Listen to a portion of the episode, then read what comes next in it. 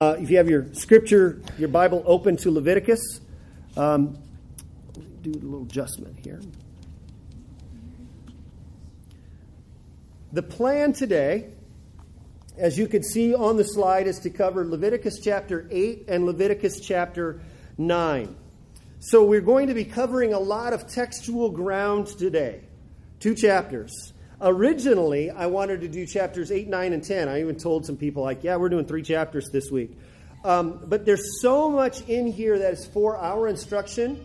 There's so much in here that is for Christ's glory that I, I didn't want to push too hard. I didn't want to go too fast. Um, I still feel like we're kind of going still a little, little fast through this material, um, but there's a lot to cover. So I kind of want to just jump right in. But today I'm going to be giving an expounded or an expanded scripture reading.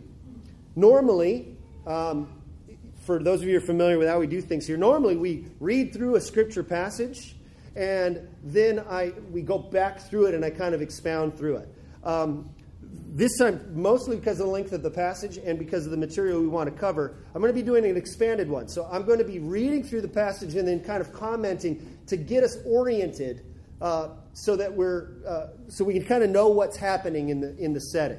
So we're going to be doing an expanded scripture reading today. So read a chunk, make a comment, or comment and then a chunk through uh, chapter 8 first, then chapter 9, and then we'll come back and tie some things together with some reflections. Are you with me on that? And so if you want to uh, write some notes in your handouts, you can. Let me give you kind of a, a recap of where we are.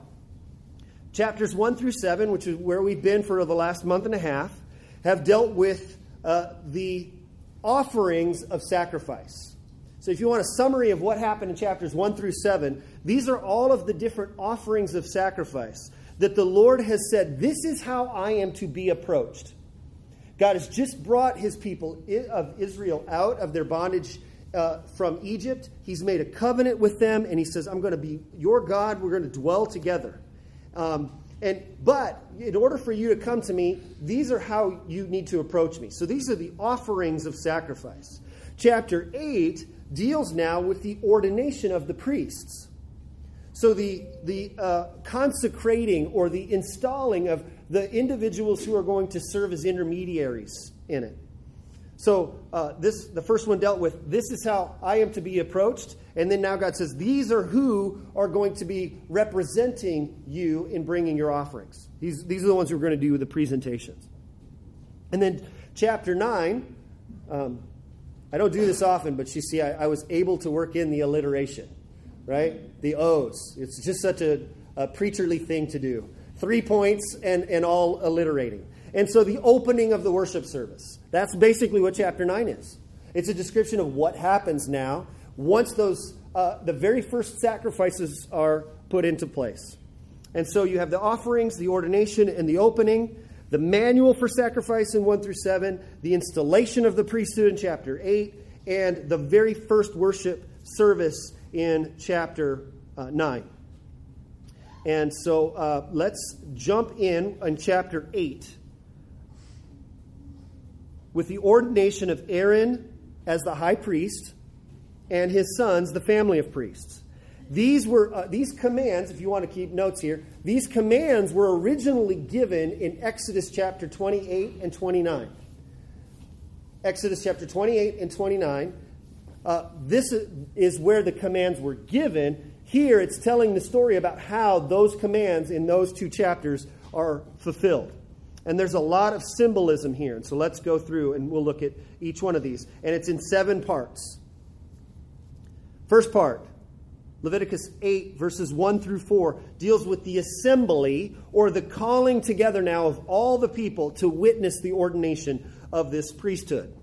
Leviticus chapter 8, verses 1 through 4. The Lord spoke to Moses, saying, Take Aaron and his sons with him, and the garments, and the anointing oil, and the bull of the sin offering, and the two rams, and the basket of unleavened bread, and assemble all the congregation at the entrance of the tent of meeting. And Moses did as the Lord commanded him, and the congregation was assembled at the entrance of the tent of meeting. That's the first step, is the assembly, the calling together. Second one, second section here deals with the washing and cleansing of Aaron as the high priest and the priests. Verses 5 through 9. And Moses said to the congregation, This is the thing that the Lord has commanded to be done. And Moses brought Aaron and his sons and washed them with water. And he put the coat on him and tied the sash around his waist and clothed him with the robe and put the ephod on him and tied the skillfully woven band of the ephod around him, binding it to him with the band. And he placed the breastpiece on him, and in the breastpiece he put the Urim and the Thummim, and he set the turban on his head, and on the turban in front he set the golden plate, the holy crown, as the Lord commanded Moses. So first we saw the pulling together of all of Israel to witness. You saw the calling of Aaron out because God had called Aaron and his sons to be the priest, the high priest, and the priests, and his family to be the priests. And now you have the washing of them and then the dressing of Aaron with the uh, priestly garments. We won't go into this in detail, but here again is a picture of what those priestly garments look like. So here's the sash and the ephod, all of the, the eight different pieces that were given there for Aaron to wear. It conveyed uh, many things. It conveyed um, the authority and the dignity and the solemnity of this office.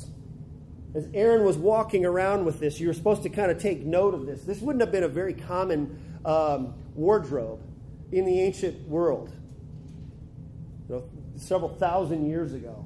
Uh, this is very ornate, very elaborate, and a lot of symbolism the names of the tribes of Israel. Half of the tribes were etched on one stone on one shoulder, uh, the other half on the other stone on the other shoulder. Each of the 12 jewels that, were, that are on the blessed breastplate represented one of the 12 tribes of Israel. So, literally, literally in a figurative kind of way, um, the high priest was going into the temple, to the very presence of God, carrying Israel with him. That's the idea. Representing Israel. And then up here at the top, and I should have zoomed in a little bit there, uh, but it says, uh, Holy to the Lord. So, uh, Holy to the Lord there is written on the golden band, on the golden plate there. Holy to the Lord. So here you have the washing and the clothing of Aaron. Now here's part three the anointing. Verses 10 through 13. Then Moses took the anointing oil and anointed the tabernacle and all that was in it and consecrated them. He sprinkled some of it on the altar seven times and anointed the altar and all of its utensils and the basin and its stand to consecrate them. And he poured some of the anointing oil on Aaron's head and anointed him to consecrate him. And Moses brought Aaron's sons and clothed them with coats and tied sashes around their waists and bound caps on them as the Lord commanded Moses. So you have a little of the, the anointing of all of the, um, the place with the oil and the anointing of Aaron and priests. And we'll see this again in a moment. Uh, but part four.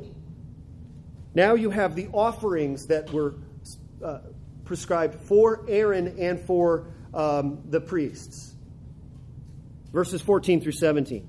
Then he brought the bull of the sin offering and Aaron and his sons laid their hands on the head of the bull of the sin offering. Now, remember, what this represented was kind of transferal or identification. This animal now was to take my place. And so my sins are kind of transferred onto this animal, and that the Lord is accepting this animal in my place. Now, this uh, offering is for Aaron and his sons. Verse 15, and he killed it, and Moses took the blood, and with his finger put it on the horns of the altar around it, and purified the altar, and poured out the blood at the base of the altar, and consecrated it to make atonement for it. And he took all the fat that was on the entrails, and the long lobe of the liver, and the two kidneys with their fat, and Moses burned them on the altar. But the bull and its skin and its flesh and its dung he burned up with fire outside the camp, as the Lord commanded Moses. So this is the sin, uh, the purification offering. In verse 14, uh, through 17. The next section, 5, is dealing with the burnt offering. Verse 18. Then he presented the ram of the burnt offering And Aaron and his sons laid their hands on the head of the ram and killed it, and Moses threw the blood against the sides of the altar. He cut the ram into pieces, and Moses burned the head and the pieces in the fat.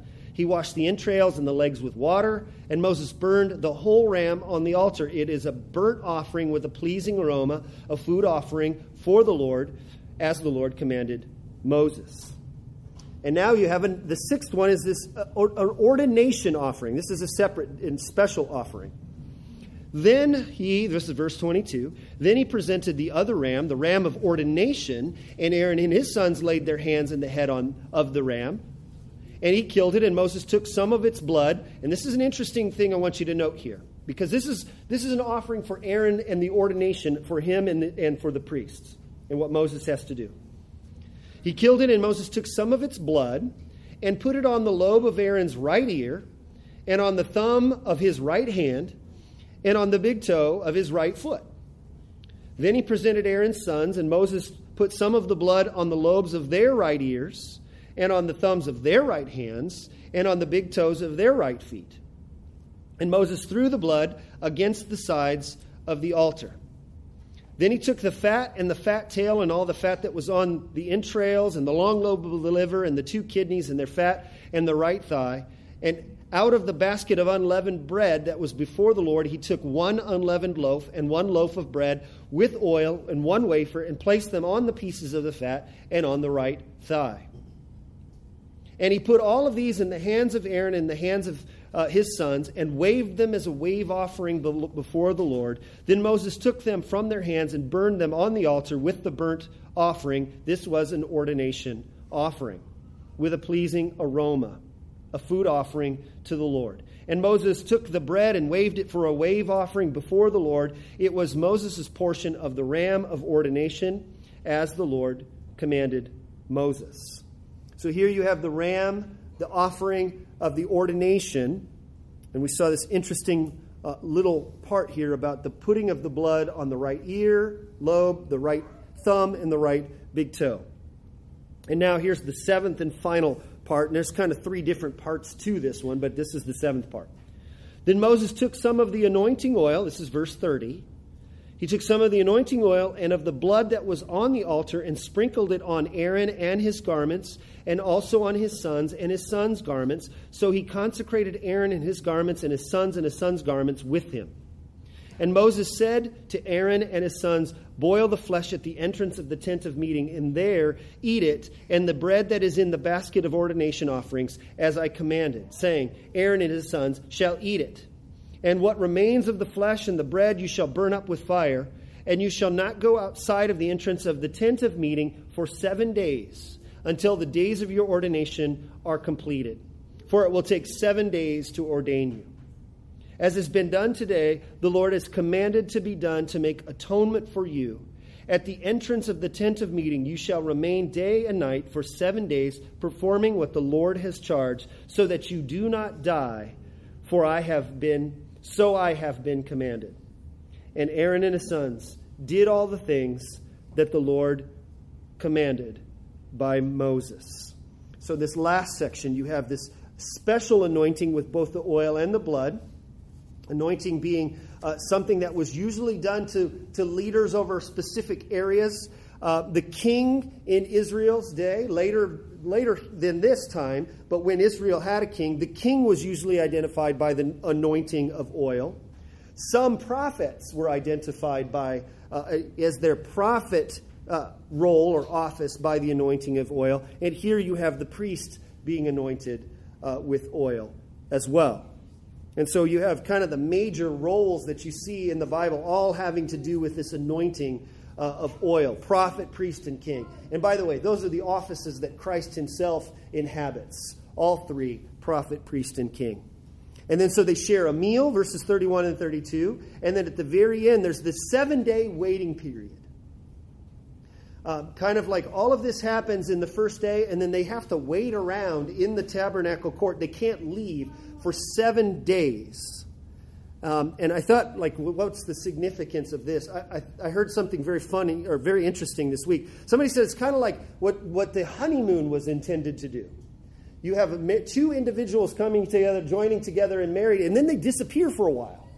usually about a week, and then they come back together and they have this new identity. Um, and I thought, oh, that's kind of an interesting way to put it. You know, Aaron and his sons have just been brought out from among all of Israel and now set apart for this very specific task. And it's like, okay, you need to kind of go away. Everybody's seen this anointing process. Now you need to stay there for a week before you really start to do your, your role. I don't know. That seems, uh, seems interesting uh, to me and helpful to me. So we've gone through and read chapter 8. So that is the reading of God's word. And we say, thanks be to God. So again, this historical account is fulfilling the command that God had given in Exodus chapter 28 and 29. And Exodus 29 ends this way. This is the Lord speaking. I will consecrate the tent of meeting and the altar. Aaron also and his sons I will consecrate to serve me as priests. And I will dwell among the people of Israel and, I, and will be their God.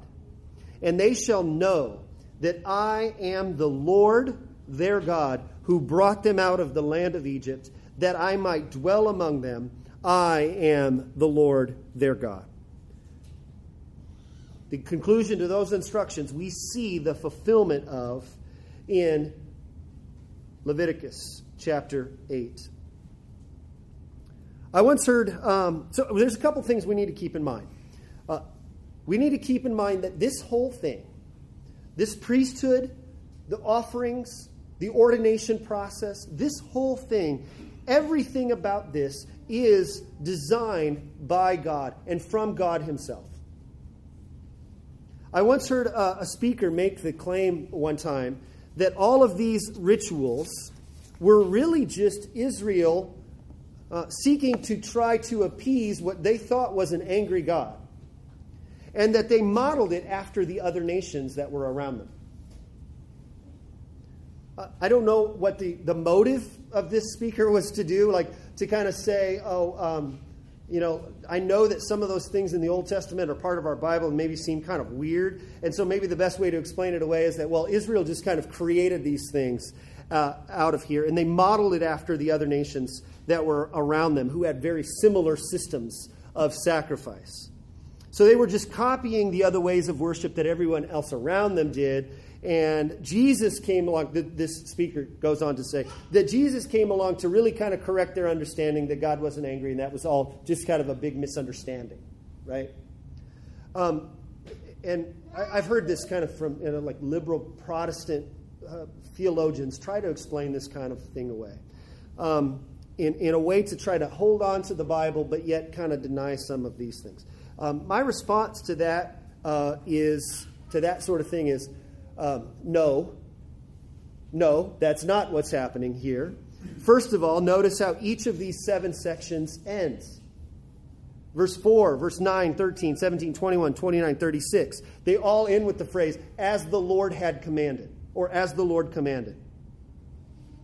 So to, to, to, take these as inventions that Israel had done in history, that this didn't really come from God, is actually uh, undermining the very word of God from which they claim to kind of be defending. Second, the other nations' practices were not similar to Israel's practices. They were quite a bit different. They were, they were a lot different in a lot of ways. Some of the other religions would worship multiple gods, where here the Lord alone is the one who is to be worshiped. Some of the other religious practices around Israel at that time uh, some of them, some scholars seem to speculate, that were done in the nude. But con- contrast that with the ornate t- type of very special dress and apparel that Aaron is supposed to, uh, to wear. Uh, quite a bit different. Some of the other religions would actually harm themselves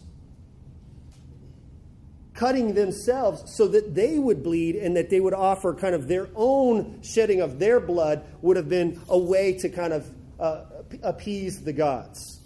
Some of you might remember the story of Elijah and his combat or his battle with the prophets of Baal in, uh, in 1 Kings. The, um, the prophets of, of Baal, they to kind of set up this contest. Elijah says, Okay, you go ahead and offer to your gods, and then I will offer to mine and we'll see who answers. And so all of their prophets get together and they start to call on uh, Baal to send down the fire to light this, this thing. But nobody, nobody's answering. And so they're saying, Oh, Baal, answer us. But there was no voice and no one answered. And they limped around the altar. I love what Elijah did, does too in mocking them. He says, Hey, cry a little louder. He, maybe he can't hear you. He had some, uh, some other things to say that are very interesting. Maybe he's just thinking. Maybe he's like just distracted and he's too busy thinking. Um, and then the Hebrew has kind of a, a, a bad word here. Um, and the, the English translation says maybe he's le- relieving himself. It's what a mocking thing to say about somebody else's God. Oh, he's in the bathroom, he's in the restroom. Or maybe he's on a journey, or maybe he's asleep. And so he's just mocking them. Well, uh, they, this incites them to even more. Notice what it says um, in verse and I like the New English translation of this, so I'll read this for you. And in accordance with their prescribed rituals, they mutilated themselves with swords and spears until their bodies were covered with blood. See, there's a, there's a little glimpse of what was happening in the other religions at those times. He doesn't say that this is a last measure thing because Baal, Baal, wasn't listening and they had to resort to these things. He says this is in, in accordance with their prescribed rituals. Well, Israel's God did not have any of that kind of thing in any way. Instead, it was this transferal to the animal. That animal's blood was shed.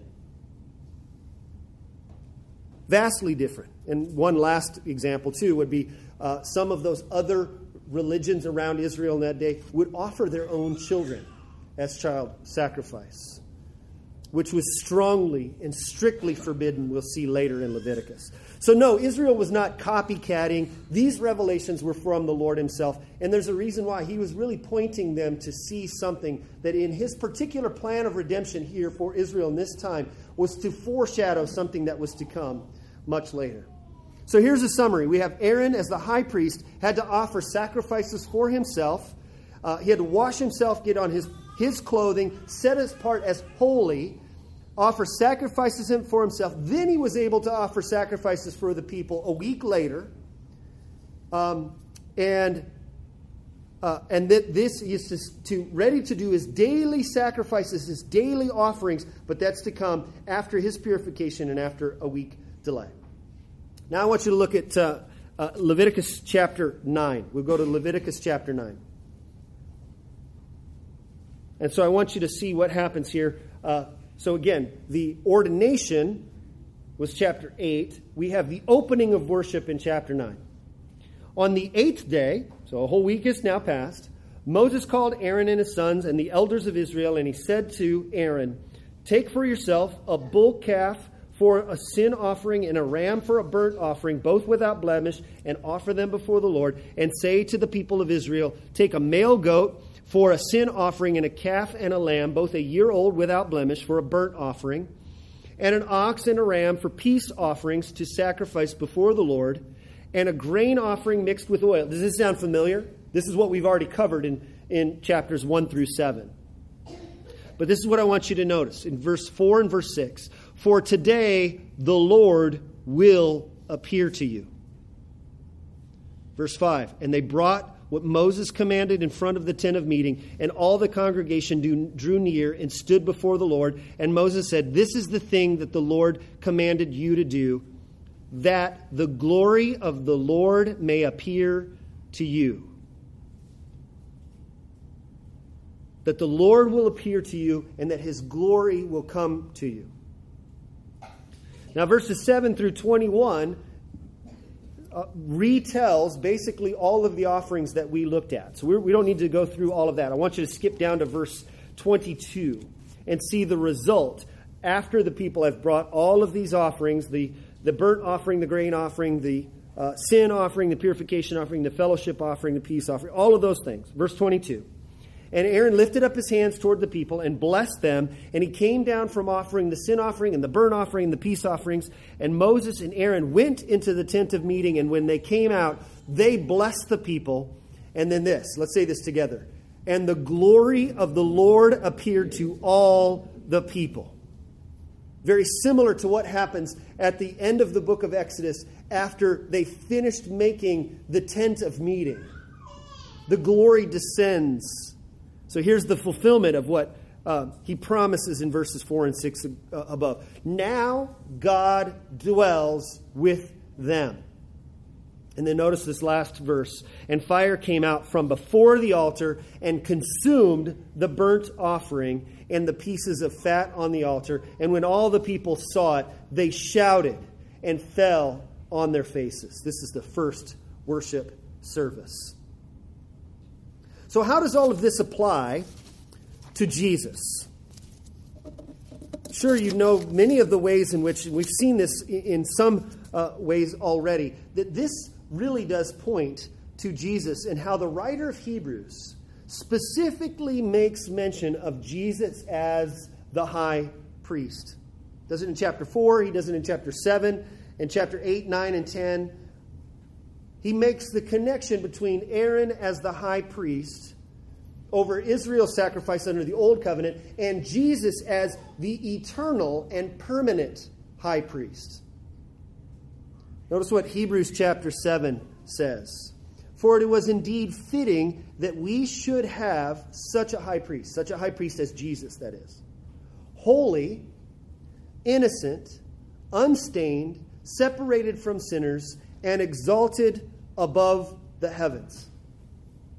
He has no need, like those high priests, to offer sacrifices daily, first for his own sins and then for those of the people, since he did this once for all when he offered up himself. The writer of Hebrews is wanting to drive home the, the obsolete nature of what was happening in those temple sacrifices. And he does so by pointing out the fullness and completeness of Jesus' perfect, final, once for all time sacrifice of himself. And he says, he specifically is looking at what's described here in chapter 8 of Leviticus, that they had to make offerings and sacrifices first for their own sin before they could even do the sins of the people. And he says, but that was not the case with Jesus. Because he was without sin So Jesus is the Lord.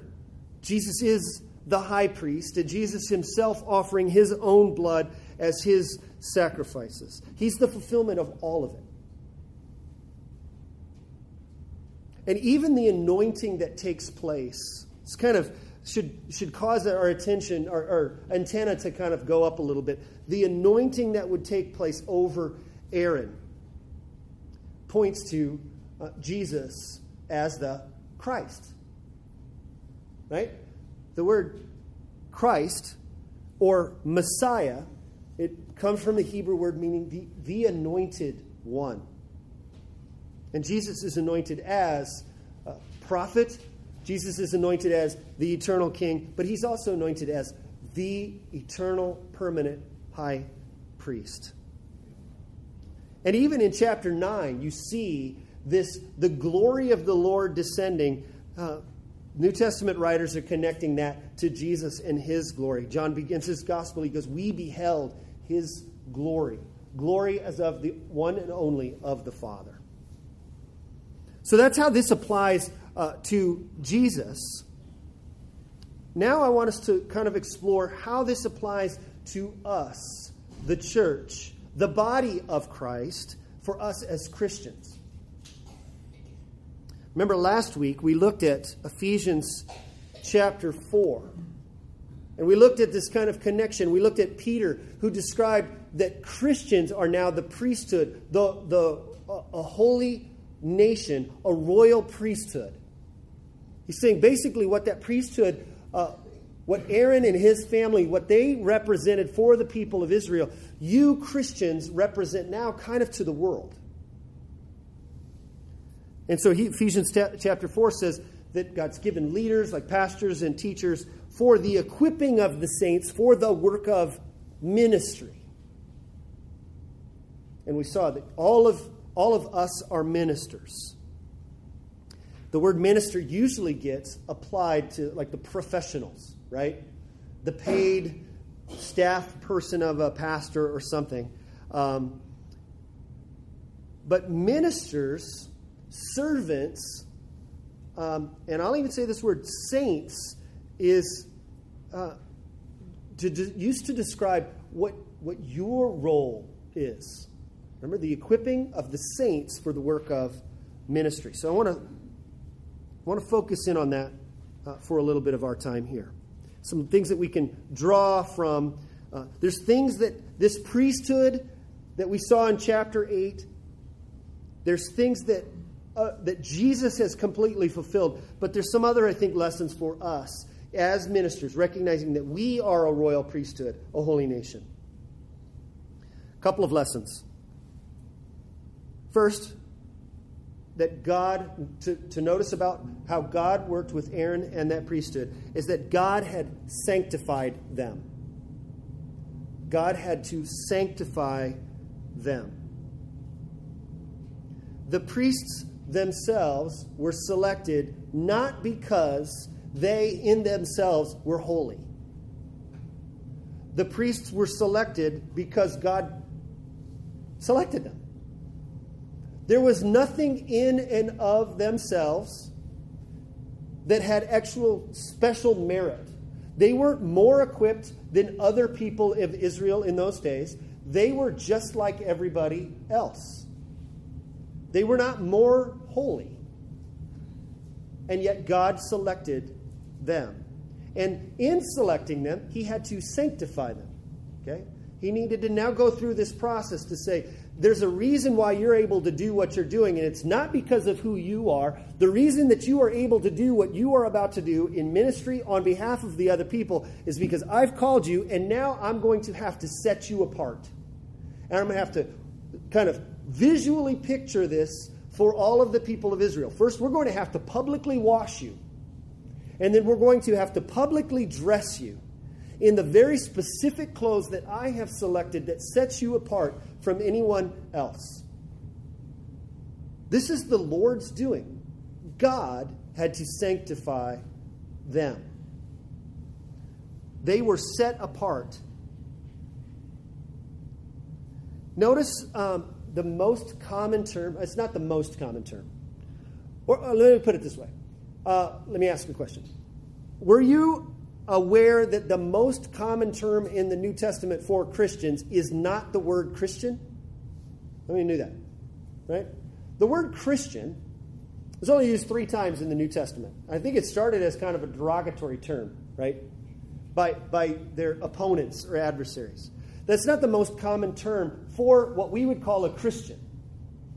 The most common term is probably brother, which is used for, bro- for believers of both kind. It's like kindred, you know, we're, we're kin, we're brothers, you know, brothers. Or some English translations will say brothers and sisters. That's the most common term in used in reference for believers. It's not Christians, it's not disciples, it's not followers, it's brothers. The second most used term is saints. For believing, living Christians, okay? Saints.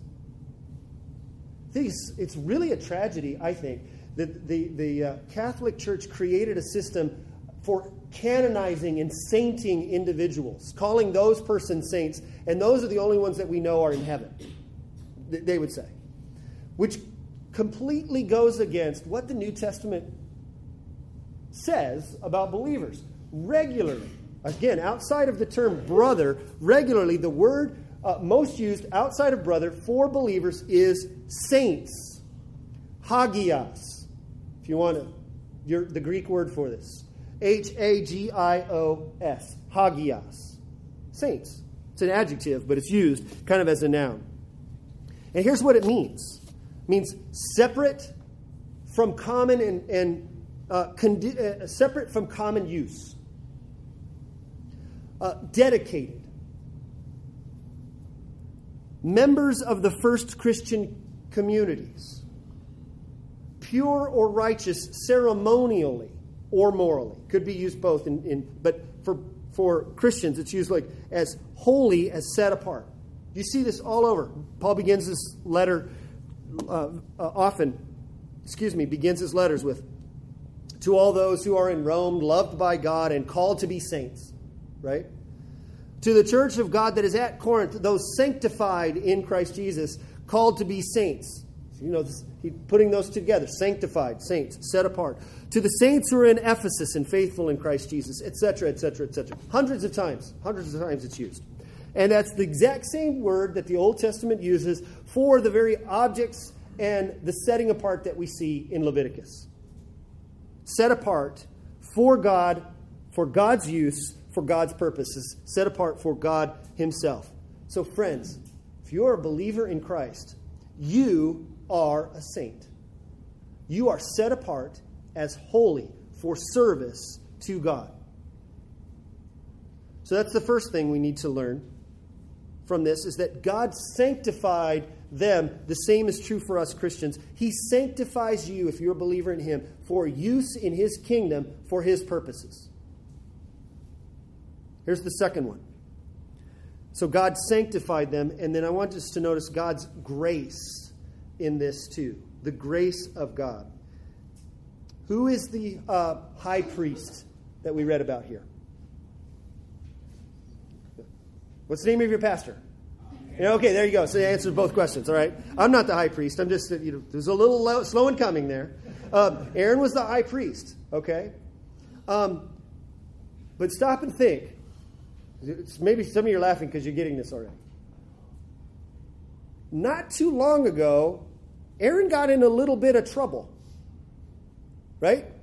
Approximately a month, I think, prior to this, what was Aaron doing? Moses is up on the mountain, and the Lord goes, Oh, face palm. Moses, you need to go down there. What does Aaron do? He leads the entire nation of Israel in worship of a false God, has them bring all their gold, puts it and actually says fashioning tool to create this golden calf, and then causes all of the people to worship it because Moses has just been taking too long. Right?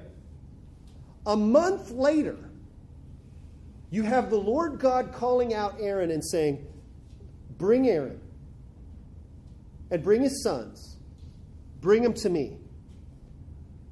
Just the amazing grace that's pictured in that.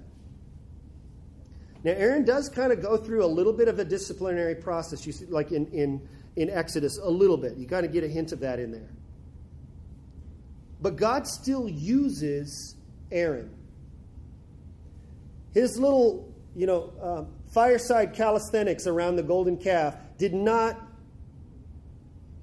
did not make him unusable to God in that case. Okay? So notice the grace of God here. Do you feel as a Christian, and let me start, I'll cross it out. We should, I'll start calling you saints.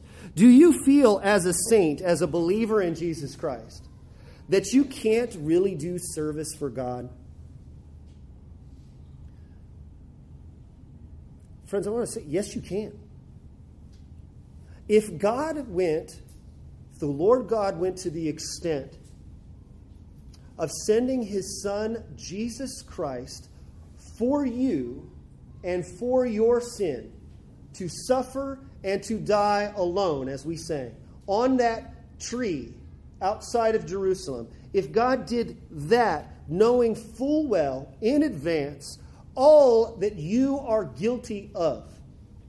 If he, if you, if he knew all of that and still sent Jesus so that you could be cleansed and purified, that he could make you his child, that he would bring you and make you a part of his kingdom, do you really think that he's not able to make you useful for him in that kingdom? Do you really think that if God has done all of that in view of all that God has done in Christ through, through Christ for you, do you really think that you could not be set apart for service to Him? Seems kind of absurd now that you think about it. But how often do we feel that way? Um, like we sang, you know, I, I'm, I stand amazed. A sinner condemned and unclean. And I think many times we sometimes will feel, yes, I'm forgiven, that God has said, okay, we're, you're forgiven, but then I'm still dirty. I'm still unusable, not useful. That's not the picture you get in the New Testament. You're called saints and you're equipped for work as priesthood to all nations. That's what you're called to be if you're a believer in Christ. Now, some of you may not feel like God can use you. I think the story that we've seen in God's use and setting apart of Aaron and his um, and his sons says, yes, you, yes, he can. He used flawed Peter. He used a murderer, Paul. The list goes on and on. He used Aaron. He used Moses. He used David. He could use you. He could use you. So some of you feel like God could not use you. Yes, He can. Two, some of you feel like uh, you may not know how God can use you. Well, to this I would say then, I would encourage you to explore the ways in which God has equipped you for service. There are various gifts given to, di- to different believers within the church, to different saints in the church speaking, service, teaching, prophecy, exhortation, generosity, leading, discipleship, acts of mercy, hospitality. There's lots of them described, and all of them are necessary for the prof- proper functioning in the church. And so uh, I would encourage you to pray about, study, explore the different ways in which you you would be equipped for service in the church. Not the ways in which you might be, the ways in which you are. Okay? And if you need help, come see me. I would love to talk with you about it. If you're in your home group, maybe you could talk about what is it that we could do as a home group to, to kind of do this priesthood of all believers out in the world. And how can we break up those different roles and who's really good at certain things? You know, some people are really good at websites, or some people are really good at serving, and some people are good at planning. You know, some people are good at cooking. Some people are good at eating, like me. So I like to get together with people who like to cook. So, you know, it's the working together of the body. So I encourage you to do that, to figure out the ways he, is, he has equipped you because he has. Because he has.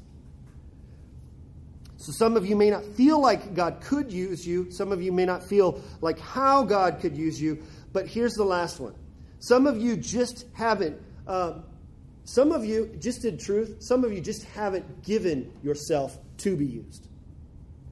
You just haven't given yourself to Jesus for Him to use you. Remember back to the priest's consecration. Notice the, the setting apart of Aaron. And in the middle of, of all of this, you saw this really strange thing I want us to, to see. Chapter 8, verses 20, 23. They killed the blood of that ram, and Moses took some of its blood and put it on the lobe of Aaron's right ear, and on the thumb of his right hand, and on the big toe of his right foot. And then he does the same thing with Aaron's sons, puts the blood on the lobes of their right ears and on the thumbs of their right hands, and on the big toes of their right, their right feet. What is going on there? Lots of people speculate on what this is, and I think the general consensus here, noting the symbolism of what's happening here, this pictures total devotion of the whole body. Right ear, right thumb, right toe. It's like the right extremities. And this kind of pictures the total devotion of the whole body. Head to toe, so to speak, right? We would say the word head to toe, meaning that the whole person, all of Aaron, was given over for service. And this is pictured in the anointing of that blood of the ordination ram, the ordination of the ears. There's also some other things here, too. Um, you know, maybe it's connected to like hearing and obeying.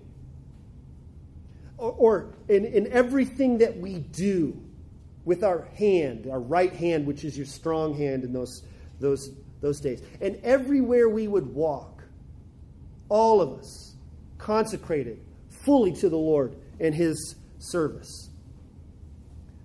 I think that some of that imagery may be behind a little of what Paul is writing when he closes or he gets to his more application section of Romans. You can turn there if you want, Romans chapter 12. But you see this full consecration of the whole person mind, body, soul. I think that's the terms that Jesus used. To love the Lord your God with all your heart, with all your soul, with all your mind, with all your strength. You give of all yourself. And Paul here says, and this comes even down to your physical bodies and all that it carries and all it entails.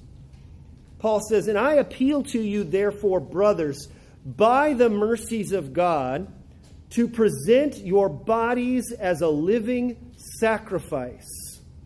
Okay? Presenting. Who does the, who does the presenting of sacrifices? It's a P word. Priests, right? And so this is this priesthood language that's happening here. And he's saying, brothers, believers, by the mercies of God, this is how you're going to apply everything I've written about in Romans uh, from 1 to chapter 11. Present your bodies, act as a priestly method, and present yourself as a living sacrifice that is able to do his work to, able to do the Lord God's work in the world. And I love even this language here. It starts to echo some Leviticus here too. Holy and acceptable to God. And a, pleasing aroma that's acceptable to God, right? And then he says, which is your spiritual worship? He goes on to say this, is a, this isn't just a physical body thing. We need to be not be conformed to this world, but be transformed by the renewal of your minds. He says that there too. So he's tying in a holistic view here. But the idea of presenting your bodies as a living sacrifice. Everything that you are.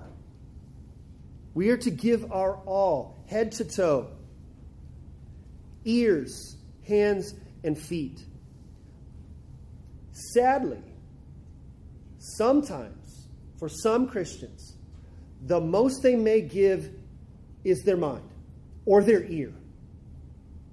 Sunday morning to hear a message, which is good.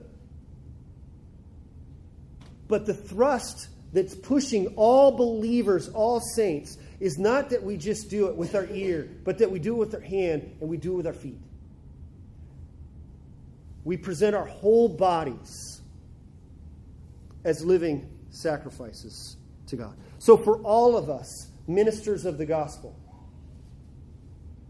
and I'm talking all of us, we are consecrated to hear God's word and to obey it. But we're also set apart to do the, the tasks He's assigned us to do and to walk in his ways wherever that might be. For some of us in this room, being a living sacrifice may be a sacrifice. It may mean uh, a change of jobs. It may mean moving. It may be going out of the country. It may be going on a mission trip to Thailand or something. I would encourage all of you pray and ask God how you can how you can let go of all of yourself to him for his service. Present your bodies as a living sacrifice to him. I'll close with this word from a commentator I read this week. I thought it was so good. Um, I thought I would just quote it in full. So if you bear with me. This is from uh, Derek Tidball.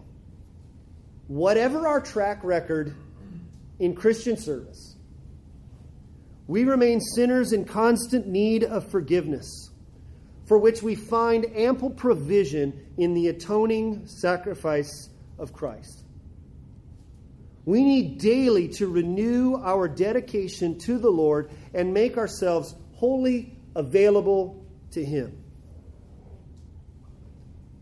Our heads must be anointed by His Spirit, our empty hands filled with His grace, for without Him we have nothing to offer.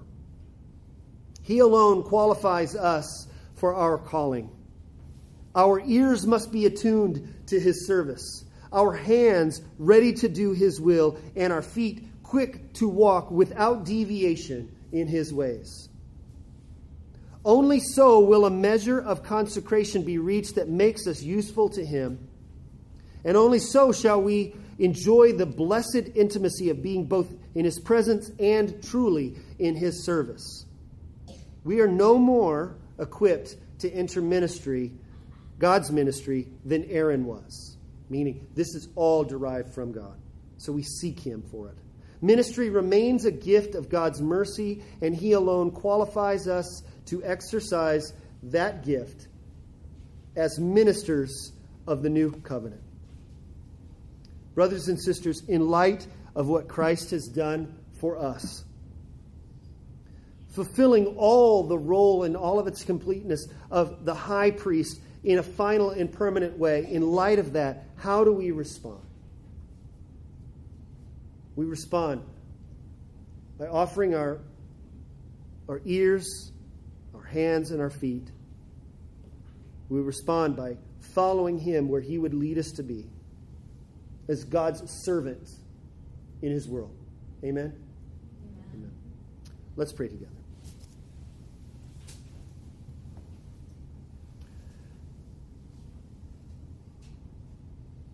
Heavenly Father, we are amazed at this word that you have given to your people so long ago the setting apart of priests who work in your service. And when we understand the sinfulness of all people, it's amazing that you would call any of us to serve in your kingdom.